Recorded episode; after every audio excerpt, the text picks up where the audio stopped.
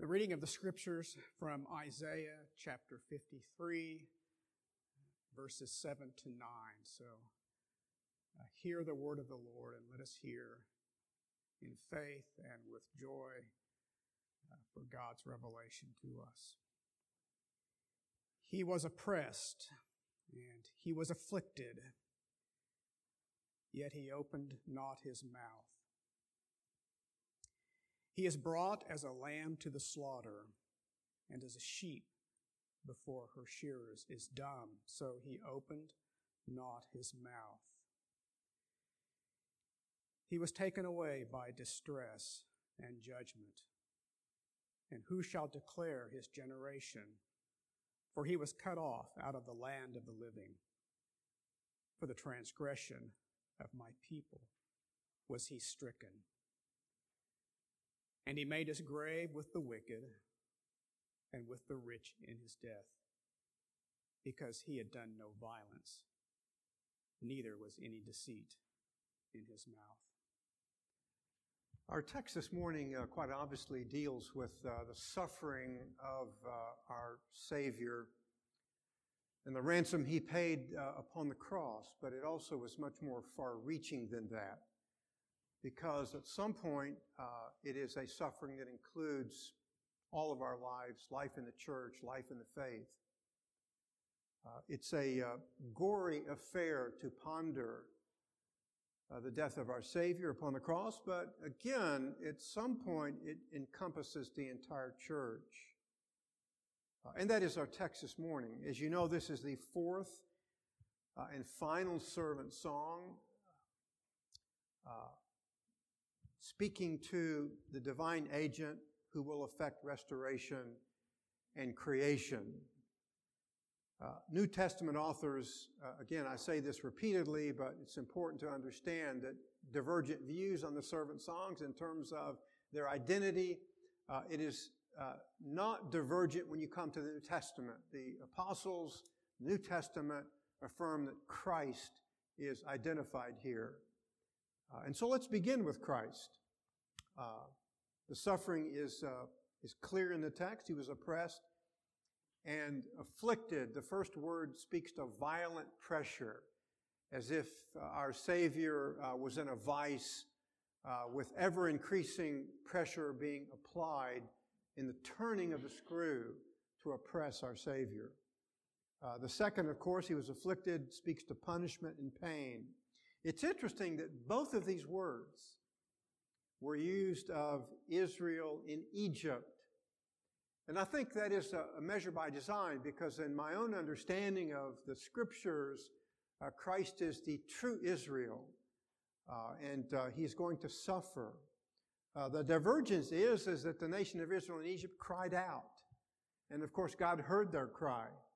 But Christ did not open his mouth. He was silent. He gave no cry. Uh, he does not call for help uh, because of what he is about to accomplish.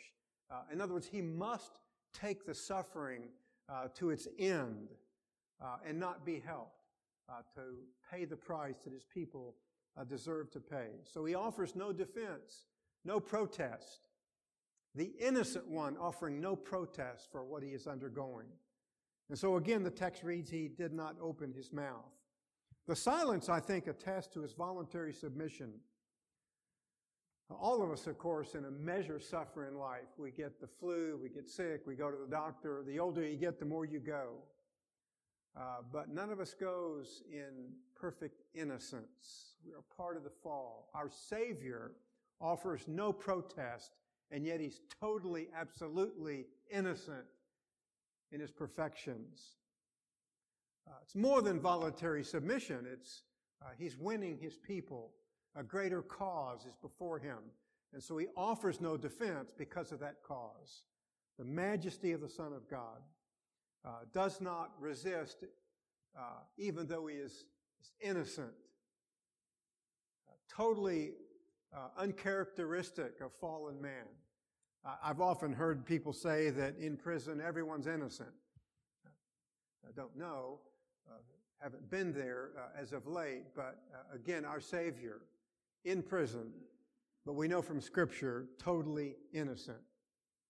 Uh, the line uh, repeated uh, at the end of the verse, uh, verse 7, so he did not open his mouth, uh, forms a, a, figure of speech. The technical name for it is, of course, inclusio, uh, but, but more than the technical name, and more than a figure of speech, it drives us to a truth to look at what stands before the two bookends. And that is like a lamb that is led to slaughter, and like a sheep that is silent before his shears. Again, it speaks to substitution, a constituent part of the Christian faith. Uh, he was our substitute. We owed. We owed everything. He paid, and He paid it all. Uh, and in the paying of it all, He secures the blessings uh, that accrue to us as His people. Uh, the essential truth that He took our place is seen in the two similes, like a lamb to slaughter and a sheep before His shears. The point is His silence, uh, but it's much more in the sense that the entire sacrificial system of the book of the Leviticus collapses and is finished in Christ, the Lamb of God. Just one quick uh, text to establish his point. Uh, Leviticus chapter 5 in the sixth verse. He shall also bring his guilt offering to the Lord for his sin which he has committed, a female from the flock, a lamb or a goat, as a sin offering. Christ becomes that lamb upon the cross and finishes the entire sacrificial system of the Old Testament. It ends with him. It all points to him and he finishes it all.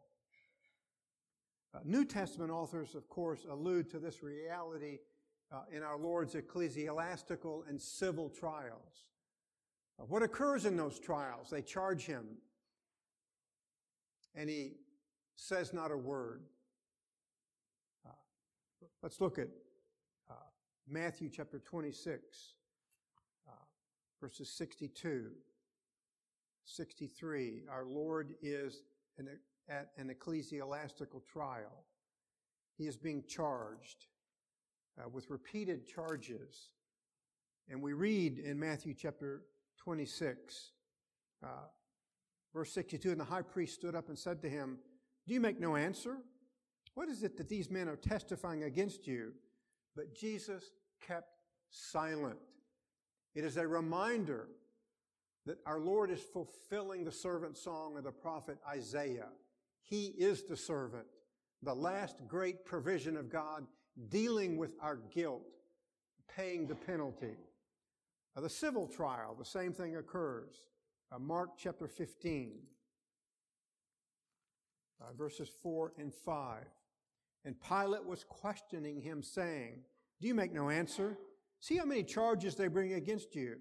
But Jesus made no further answer, so that Pilate was astonished in amazement because he knew he was innocent, but he offers no defense.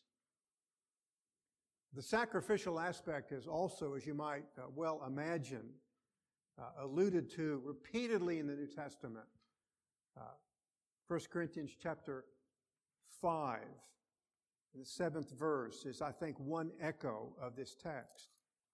Uh, the Apostle Paul says, Christ, our Passover. Again, sacrificed for us. The Passover, uh, a lamb is slaughtered, blood is applied, the angel of death goes to the household. If there is blood, he passes over the household. If there is not, he affects death. That Christ is our Passover. Uh, his blood avails so that the angel of death will never knock on our door. I love the text from the book of the Revelation. Over those who belong to Christ, the second death has no power.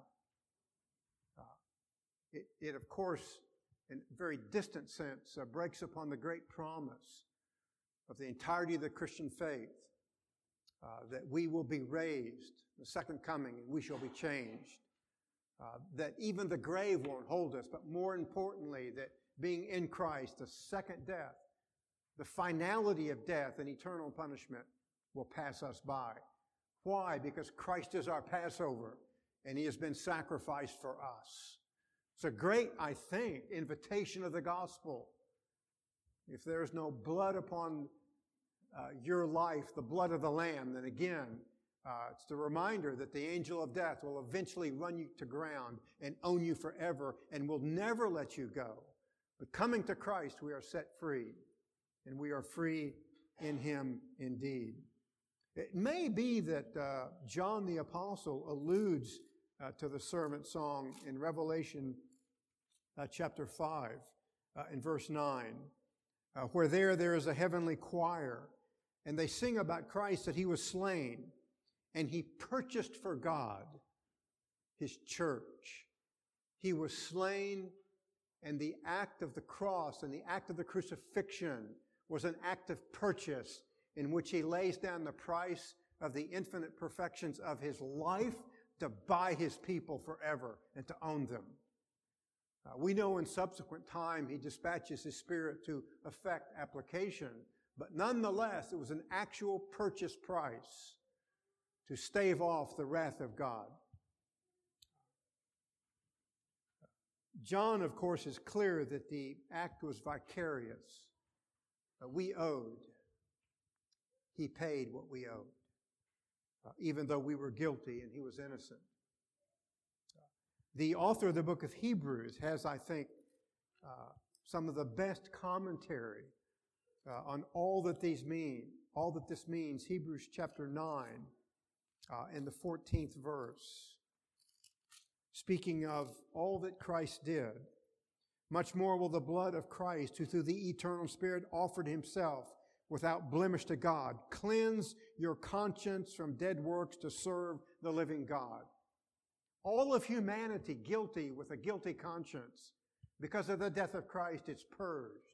We can have a clean conscience because of the death of Christ. Not because of our works, but because of His work, uh, the shedding of His blood.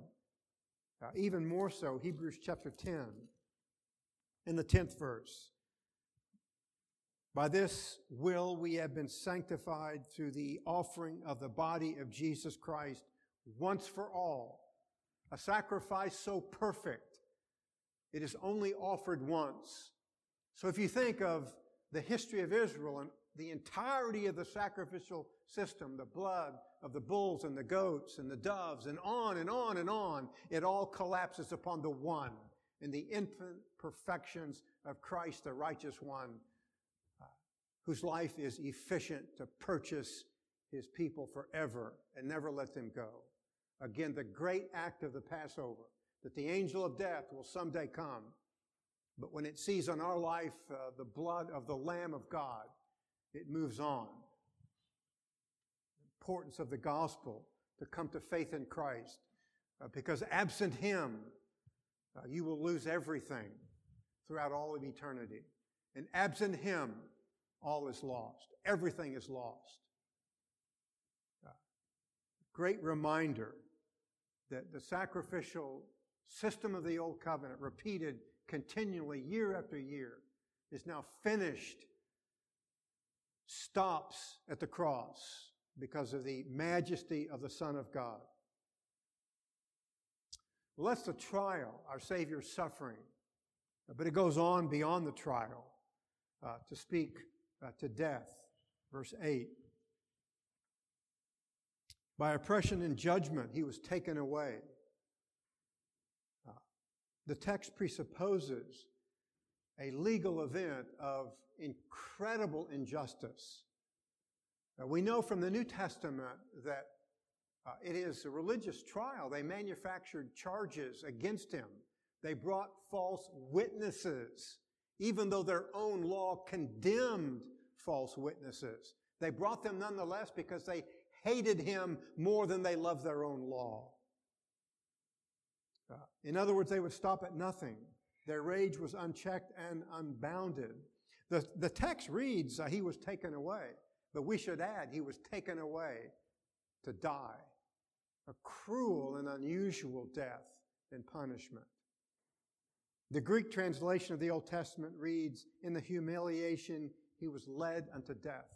That here the God man totally innocent, sets aside all that he was in terms of position uh, to die upon a Roman cross. Isaiah goes on to write that he was cut off from life. Uh, the tragedy of uh, the event is compounded as the text reads that no one considered it. As for his generation, who considered that he was cut off from the land of the living? They should have. They should have known. They were the keepers of the Old Testament. They were the readers of the servant songs from the prophet Isaiah, but they gave no consideration uh, to the great reality that in their midst was the servant son of whom the prophet spoke and foretold. They gave it no thought. They took him to the cross nonetheless. Uh, but it's similar today. Few give thought to the immense reality that God sent his son to die for the sins of sinners. Few give thought. Few really care, as if it means nothing, that God opened heaven and sent eternal love in Jesus Christ, the only begotten Son of God, to suffer grave injustice for which he was innocent to purchase his people. It's as if, who cares? Who cares? That's the point of the text. Who considered it when they should have? And God did it, Isaiah says, for the transgression of my people. Uh, no concern for God's law or for care when it is broken, but God fixes it for his people by striking the servant. It's true, of course, that there were human agents that were nailing him to the cross, human agents that were spearing him, but behind it all, God was striking his son to effect payment for the transgressions of his people. While, of course, the text here is silent, uh, the theological implication is the satisfaction of wrath, that he actually was procuring his people from the wages of sin. It's a point of the words of the Apostle Paul, Romans chapter 8 and verse 1. There is therefore now no condemnation for those who are in Christ. Think of it. No condemnation, none whatsoever. The legal system has been satisfied in the gift of the Son. I think it's so remarkable that we live in a time in our country where seemingly people are guilty about everything. The church, guilt has been paid, satisfied. And therefore, this overhang of condemnation, not just condemnation, but eternal condemnation and punishment, is vacated because of the gift of the Son of God for the people of God. Incredible transaction Love unbounded, wrath satisfied. The penalty is paid in the death of the servant. It's the reality, of course, uh, again, theological extrapolation uh, of a definite atonement or a particular redemption. He did it for his people, for all those who will come to believe in him and have faith in him and the work that he did upon the cross to pay the penalty that they deserve to pay. In this language, of course, we have great uh, religious instruction. Uh, morality is part of the Christian faith, but it is much more than reality. That the heart of it all is that God provided a substitute for our sin and our guilt. And He paid the price in the gift of His Son. I think in many uh, tragic ways in our own age, the American church is becoming just another religion, another expression of morality. And it is forgotten that God provided the greatest of all gifts to pay in the greatest of all prices for the greatest of all eternal blessings in the gift of His Son for His people. So that the angel of death, the angel who would bring condemnation and wrath, will pass over us and never ever touch us the greatest event of eternal security that could ever be imagined in the gift of the Son. Again, New Testament authors have the fulfillment of this text in Christ. Let's, uh, let's look at uh, a couple of proofs uh, to that end, the book of Acts. Acts chapter 8. A court official of Ethiopia is reading the fourth servant song of the prophet Isaiah, and he doesn't understand it. Acts chapter 8, verses 32 and 33.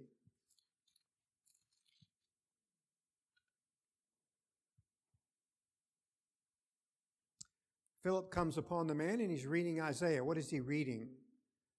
Now, the passage of scripture which he was reading was this He was led as a sheep to slaughter, and as a lamb before its shears is silent, so he does not open his mouth. In humiliation, his judgment was taken away. Who shall relate his generation, for his life is removed from the earth? And the eunuch turns to Philip and says, To whom is the prophet referring? Look at verse 35. And Philip opened his mouth, and beginning from this scripture, he preached Jesus to him. The point of the text is the servant song is fulfilled in Christ. He was the Lamb of God. He was the provision of God. He paid the price even though we owed it. He took it upon himself and suffered eternal wrath as an eternal person to vacate our liability. Marvelous love. Who can imagine such love? That respecting the entirety of our lives, past, present, and future, the cross cries out to us, paid in full. No further payment to be exacted. It's the most marvelous expression of Christian theology. It makes our faith totally different from all of the religions of the world because we are guilty, but God paid the price in His Son. It's the provision of the Savior upon the cross.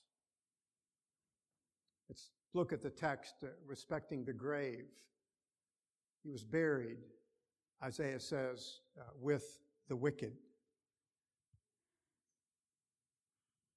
Isaiah chapter 53 and verse 9. His grave was assigned to be with the wicked men, yet with a rich man in his death. Uh, again, there's no question here that the New Testament authors see in the events surrounding the death of Christ that there's a fulfillment of this text. That again, Isaiah is pointing to Christ. And so, Matthew chapter 7, 27, uh, Christ is crucified with two thieves, wicked men who deserve to die, punishment being afflicted upon them uh, because of who they were and what they had been doing. Matthew chapter 27, verse 57. Joseph of Arimathea, a rich man, comes, petitions Pilate for the body of Christ, and Pilate releases him, and Joseph buries him in his own tomb. Uh, so a rich man makes provision for the riches of the God man in the extremity of his poverty that gave his life a ransom, the one for the many. And the, the section of the text closes uh, with the injustice of it all. Although he had done no violence, nor was there any deceit in his mouth. Again, the Greek translation has lawlessness. Uh, but Christ was not what we were. The phrase no deceit in his mouth means that Christ in his life uh, was a faithful witness. He had no hidden agenda. He was no Palestinian, Palestinian politician trying to get something. He had no deceit. He spoke the truth. that he came to purchase his church, to set them free from wrath forever and ever. It was the cause of his trial, however. It was full of deceit and deception and lies, not with respect to him. The key is, I think, that he would not compromise his witness. If you think about your own reading of the Gospels throughout uh, his earthly ministry, uh, religious leaders of uh, Israel were trying to compromise him, uh, trying to get him to uh, give up, stop his preaching. Uh, he, he would not compromise. It's remarkable to understand that because uh, our lives and our culture is filled with compromise. But when you come to the cross and the trial and the gift of the Son, it's totally vacated. It is totally absent. There was no deceit. You and I live in a world that is filled with deception. Not so the God man. There was no deceit. Uh, gave his life nonetheless and cost him.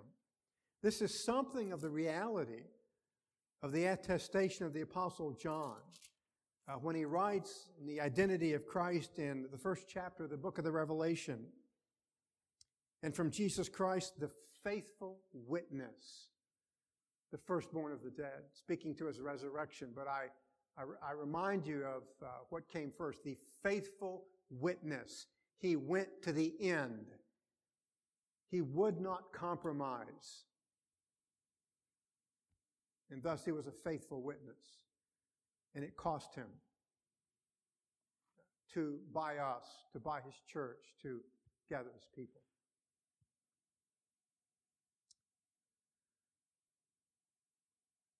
we, we, we transition now from the sacrifice paid by Christ uh, to another form of sacrifice that's non meritorious, uh, non vicarious, but sacrifice nonetheless. And that is the sufferings of the church. Uh, because the authors of the New Testament take this servant song and not only apply it to Christ, uh, they apply it to the church remarkable attestation of contemporary Christianity in our culture. Uh, well, you come to Christ and everything's going to turn rosy for you. Everything's going to work out well. Christ will fix everything in your life. He'll get you a better this and a better that, and on and on and on we preach sometimes. I'm not suggesting that good things don't happen to Christians by the providence of a good God. Uh, but just the reminder that in our identification with Christ as he suffered, in a non vicarious, non meritorious way, we will too. It is a constituent part of the Christian faith that the church suffers, attesting to their love for their Savior who suffered for them. Let's look at an Old Testament illustration of this one prophet removed from Isaiah, prophet Jeremiah. Chapter 11 in verse 19.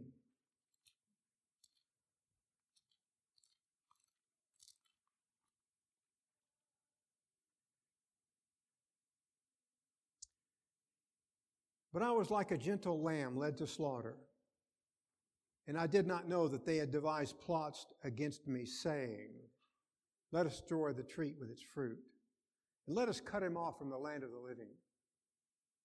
Again, Jeremiah is in sync with Isaiah. The one speaks to the servant son, but Jeremiah lives it out in his own life.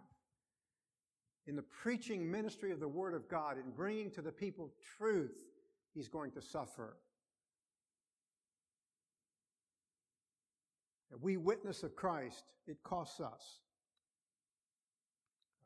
This language, again, is picked up, as I have suggested, by New Testament authors who apply it not just to Christ, but to the church. Romans chapter 8, well known passage.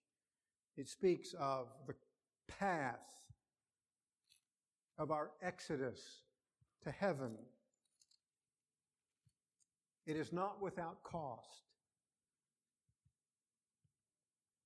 And so we read the words of the apostle Paul, Romans chapter 8 and verse 36. Just as it is written, for thy sake we are being put to death all day long. We were considered as sheep to be slaughtered. The apostle Paul is applying the prophecy of the servant son to the church because in our identification with Christ in the cross, uh, we come into suffering as well. Again, I remind you, it's uh, not, ver- not vicarious, it's not substitutionary, uh, it is not meritorious. But when we identify with Him, the sufferings of Christ continue. And that is the life of the church, to identify with Christ. It's in a clear allusion to Isaiah chapter 53 and verse 7. Uh, another illustration of this is uh, 1 Peter. 1 Peter chapter 2, verses 21 to 23. For you have been called for this purpose, since Christ also suffered for you, leaving you an example of how to follow in his steps, who committed no sin, was any deceit found in his mouth. And while he was being reviled, he did not revile in return. While suffering, he uttered no threats, but kept entrusting himself to him who judges righteously.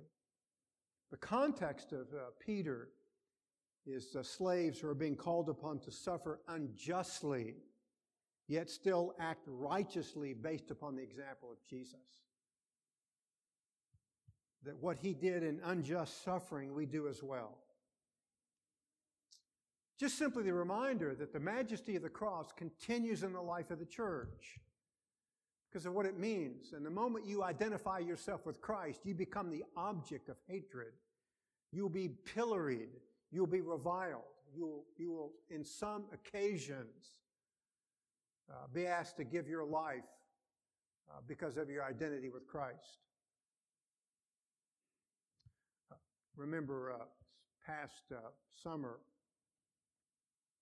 uh, my wife and I had the privilege of uh, going to Europe. And the first, first part of our trip was uh, uh being led by uh, a, a, Jew who would take us to synagogues and speak to us about the incredible, intense, unjust suffering for people under Nazi Germany.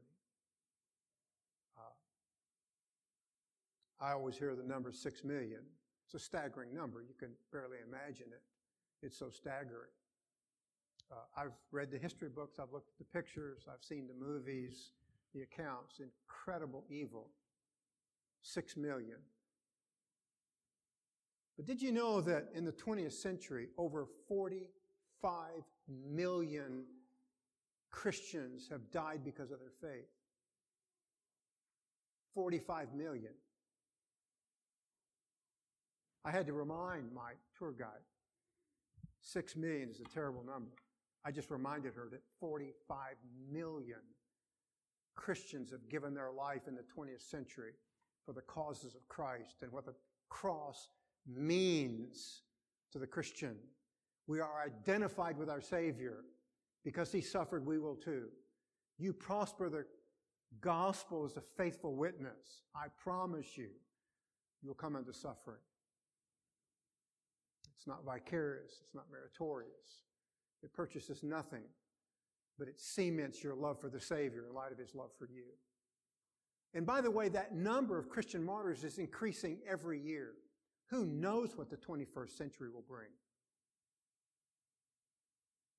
I mean, there's no promise in America that our legal system will stand. The hatred for the cross is violent and cruel but it is nonetheless what we carry and bear uh, as affection for our Savior because of the eternality of its love for us in buying us as the God man. Uh, just simply part of the faith. We should come to expect it. Uh, and we, we, uh, should not shy away from it, lest we degrade what the cross means in our own lives. That what Jesus did in unjust suffering, we sometimes are called to as well. That's the point of which Peter is writing to the uh, slaves in his first epistle that they can suffer unjustly because of the unjust suffering of their Savior. Our good friend Steve Parr told me the story, 1995. Uh, Steve worked for a internationally renowned investment banking firm. He applied to go on vacation. I suspect on occasion you ask your employer if you can uh, uh, take vacation. So he applies to go on vacation. Not a very unusual act, I submit to you. Uh, goes on vacation. Uh, his boss said, Well, Steve, where are you going? I'm going to Russia on a gospel ministry. Uh, what Steve knew is that his uh, employer was not a friend of the gospel of Jesus Christ. Tried to talk him out of it. Uh, I don't remember all of the details, but I think even to the extent that, look, I'll pay your vacation. Why don't you go to, I don't know, Las Vegas, Europe? I'll pay the entire bill, but don't, don't go on Christian missionary work. Now, mind you, when you go on vacation, I think you can do as you wish to do. Steve went, and shortly after he returned from vacation, he got a call from his boss saying, clean out your office. You know, tell it not in Gath, say it not in Ashkelon, but you pay a price sometimes for being straight up and honest about what you're doing, about who you serve, and the greater calling of the gospel. Sometimes there is an incredible price to pay. We pay it because of the price that was paid for us and the provision of the God man through God the Father to God the Son. Another illustration of this, uh, book of the Revelation, chapter 14.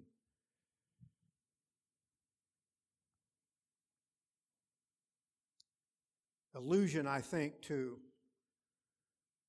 Isaiah chapter 53. Revelation chapter 14, verses 3 and 5. And they sang a new song before the throne before the four living creatures and the elders. And no one can learn the song except the 144,000 who have been purchased from the earth. And these are the ones who have not been defiled with women for their celibates. These are the ones who follow the Lamb wherever he goes. They follow the Lamb wherever he goes. They have been purchased from among men as firstfruits to God and to the Lamb. And no lie was found in their mouth, and they are blameless.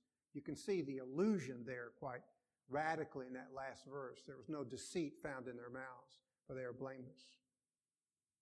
Uh, notice a very important figure of speech here that uh, is picked up in Isaiah chapter 53 and verse, verse 7.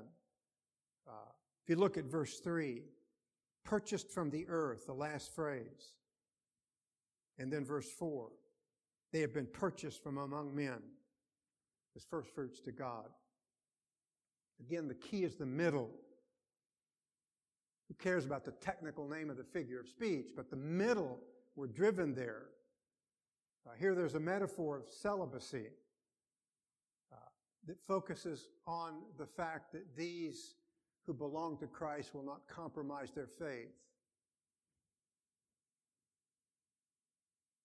Oftentimes, Scripture defines religious compromise in terms of this terrible metaphor of harlotry.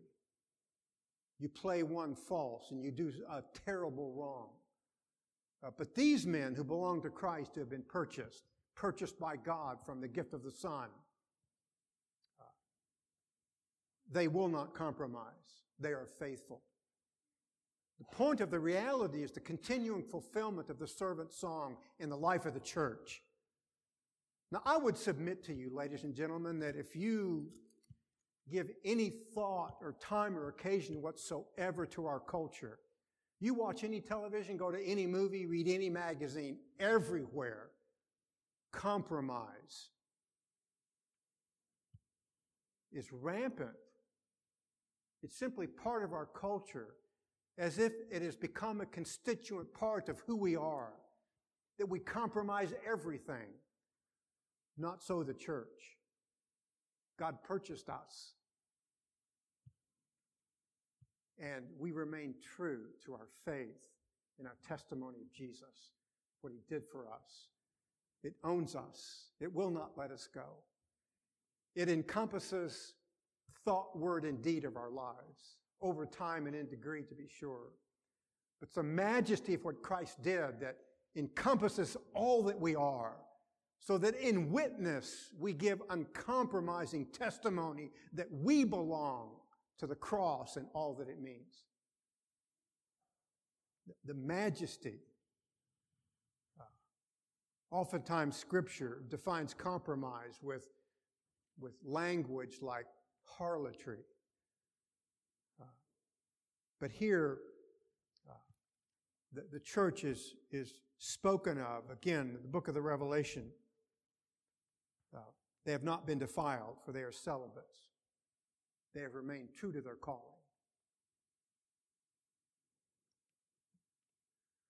Uh, you know, if you're like me, you just get sick of the compromise, particularly in the political realm. Let's just remember that our witness to Christ, we're not to compromise. We're to be true to the end in light of the fact that he was true to purchase us. It's also a reminder, I think, of another reality. Oftentimes in the Old Testament, as you know, Israel is referred to as a virgin, uh, meaning that now in the church, we are the true Israel. We have an uncompromising faith to Jesus Christ. An event that the world considers utterly barbaric, we hold dear. Because there upon the cross, He died for us to pay the penalty totally for our sin and to vacate liability totally and eternally. An act of love so great that we return that love in faithful witness.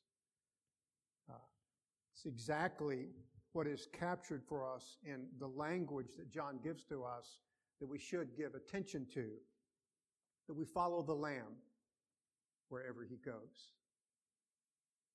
He goes to truth, and sometimes he leads us in the way of suffering that our identification is made all the more real. And so it is. And the martyrdom of the Christian church, the incredible shedding of the blood that the world gives no attention to whatsoever. It does not even care that 45 million people died innocently in the 20th century. And who knows what this century holds for the church of Jesus Christ. One thing we do know is what it means to be a faithful witness. Revelation chapter 2 in verse 13 is an allusion to Revelation chapter 1 and verse 5. Jesus Christ was the faithful witness. And so we read in Revelation chapter 2 and verse 13, I know where you dwell, where Satan's throne is, and you hold fast to my name, and did not deny my faith, even in the days of Antipas, my witness, my faithful one, who was killed among you where Satan dwells. It's an ascription that applies to the church because of the cross. To be faithful witnesses as Christ was faithful to the calling that God gave to him uh, to buy his people. And so, indeed, we follow the Lamb wherever he goes. Pardon me, wherever he goes. It's one of the reasons we give attention to the preaching of the word, to uh, provoke us to call upon the Spirit of God to give us courage that we would be steadfast, immovable, always abounding in the work of the Lord, to give a true witness about the nature of our faith. Uh, it's a reminder that we are to identify with Christ in message and in faithfulness, even to the point of death. Even to the point of death. And so it is that this great servant song speaks of the violent suffering of our Savior upon the cross uh, breaks upon the church and our willingness to bear that faithful testimony and to even suffer violence is a testimony that as the world hated him, it continues to hate his people who proclaim the greatness of his name. Uh, may it be so in our own lives. May it be so in the missionaries that we support that carry the message to uh, distant lands who have no legal system like ours. But once again, there is no final guarantee that ours will stand perpetually. But let this stand. Christ, the Lamb of God, paid our penalty. And may we hold his witness dear, even to the point of suffering for the greatness of his name. That Christ loved us in sacrifice, and we are loyal to him in return by sacrifice I was reading uh, recently a uh, Puritan devotional. Reminded me of the words of Isaiah, Revelation 14, 1 Peter chapter 2, Acts chapter 8. That no one ever sneaks into heaven without a cross. Without a cross. May God bless our ministry in the cross.